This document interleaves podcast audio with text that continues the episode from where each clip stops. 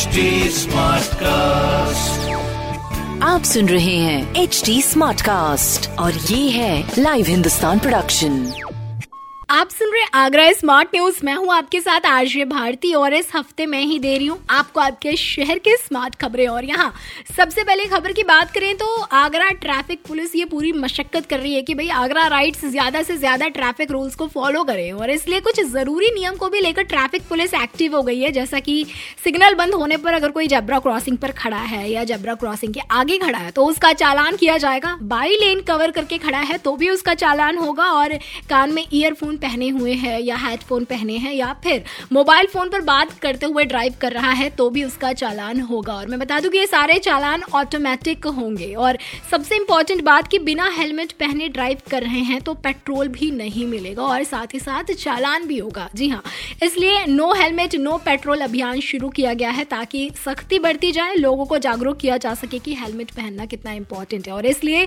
जनता को जागरूक बनाने के लिए भी पेट्रोल पंप पर फ्लैक्स लगवाए जा रहे हैं और हेलमेट नहीं लगाने वाले लोगों को पेट्रोल पंप पर पेट्रोल नहीं दिया जा रहा है। तो प्लीज़ हेलमेट पहने ट्रैफ़िक रूल्स को फॉलो करें, इसलिए नहीं कि आपका चालान हो जाएगा, बल्कि इसलिए कि आप सेफ़ रहें। वहीं अगली खबर की बात करें तो जैसा कि फ़र्स्ट ऑफ़ जुलाई से सिंगल यूज़ प्लास्टिक पर पूरी तरह बैन लग चुका है और ऐसे में एक और स्मार्ट स्टेप लिया गया है इसके लिए, और वो ये कि अब सिंगल यूज़ प्लास्टिक से फ्यूल बनाए जा सकेंगे। जी हाँ पूरी डिटेल में बात करें तो देश भर में पचहत्तर माइक्रोन की सिंगल यूज़ प्लास्टिक को बैन किया जा चुका है और क्योंकि अभी अपनी ताज ट्रेपेजियम जोन में कोई भी प्लास्टिक या पॉलिथीन रिसाइकलिंग यूनिट नहीं है, इसलिए इसका सॉल्यूशन निकालते हुए कुबेरपुर में वेस्ट टू एनर्जी प्लांट का निर्माण किया जा रहा है। इस प्लांट से शहर में कूड़े के निस्तारण किए जाएँगे, साथ ही साथ प्लास्टिक या पॉलिथीन वेस्ट का भी निस्तारण किया जाएगा। प्लांट में फ्यूल के रूप में प्लास्टिक और पॉलिथीन का यूज़ होगा और अभी करंट अपने आगरा की बात करें तो करीब 125 टन प्लास्टिक पॉलिथीन कचरा निकलता है डेली जिसमें 35 प्रतिशत से अधिक प्लास्टिक वेस्ट होता है। ऐसे में इस वेस्टेज का सही निस्तारण किया जा सकेगा और इसका परफेक्ट यूज़ हो सकेगा।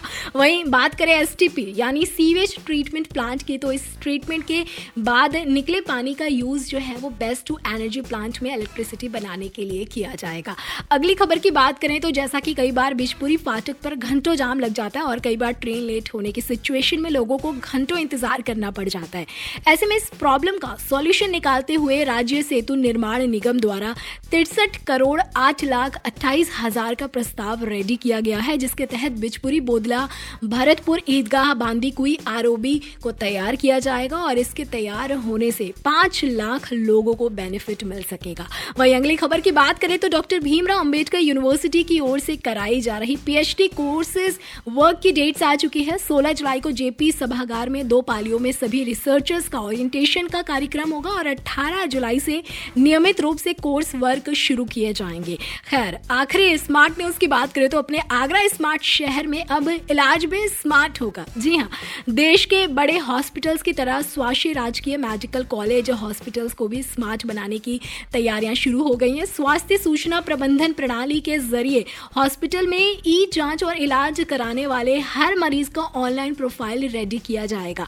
इसके लिए हॉस्पिटल्स में 30 कंप्यूटर्स भी लगाए जाएँगे। अभी की बात करें तो पेशेंट की म्यूचुअल रिपोर्ट्स बनाई जाती हैं, जिससे काफ़ी दिक्कतें होती हैं पेशेंट को। पर इनके प्रोफाइल्स बन जाने से उन्हें बार बार अपने पुराने पर्चे लाने की ज़रूरत नहीं पड़ेगी और पेशेंट का अपना प्रोफ़ाइल होगा, अपना एक यूनिक नंबर होगा, जिससे डॉक्टर्स उनकी पूरी डिटेल्स आसानी से ले सकेंगे। फ़िलहाल तो ऐसी खबरें जानने के लिए आप पढ़ सकते हैं हिंदुस्तान अखबार। कोई सवाल हो तो ज़रूर पूछिएगा on Facebook Instagram and Twitter हमारे हैंडल है at the rate H T Smartcast और ऐसे पॉडकास्ट सुनने के लिए log on to W W W dot H T Smartcast dot com आप सुन रहे हैं एच डी स्मार्ट कास्ट और ये था live Hindustan production H smart Smartcast.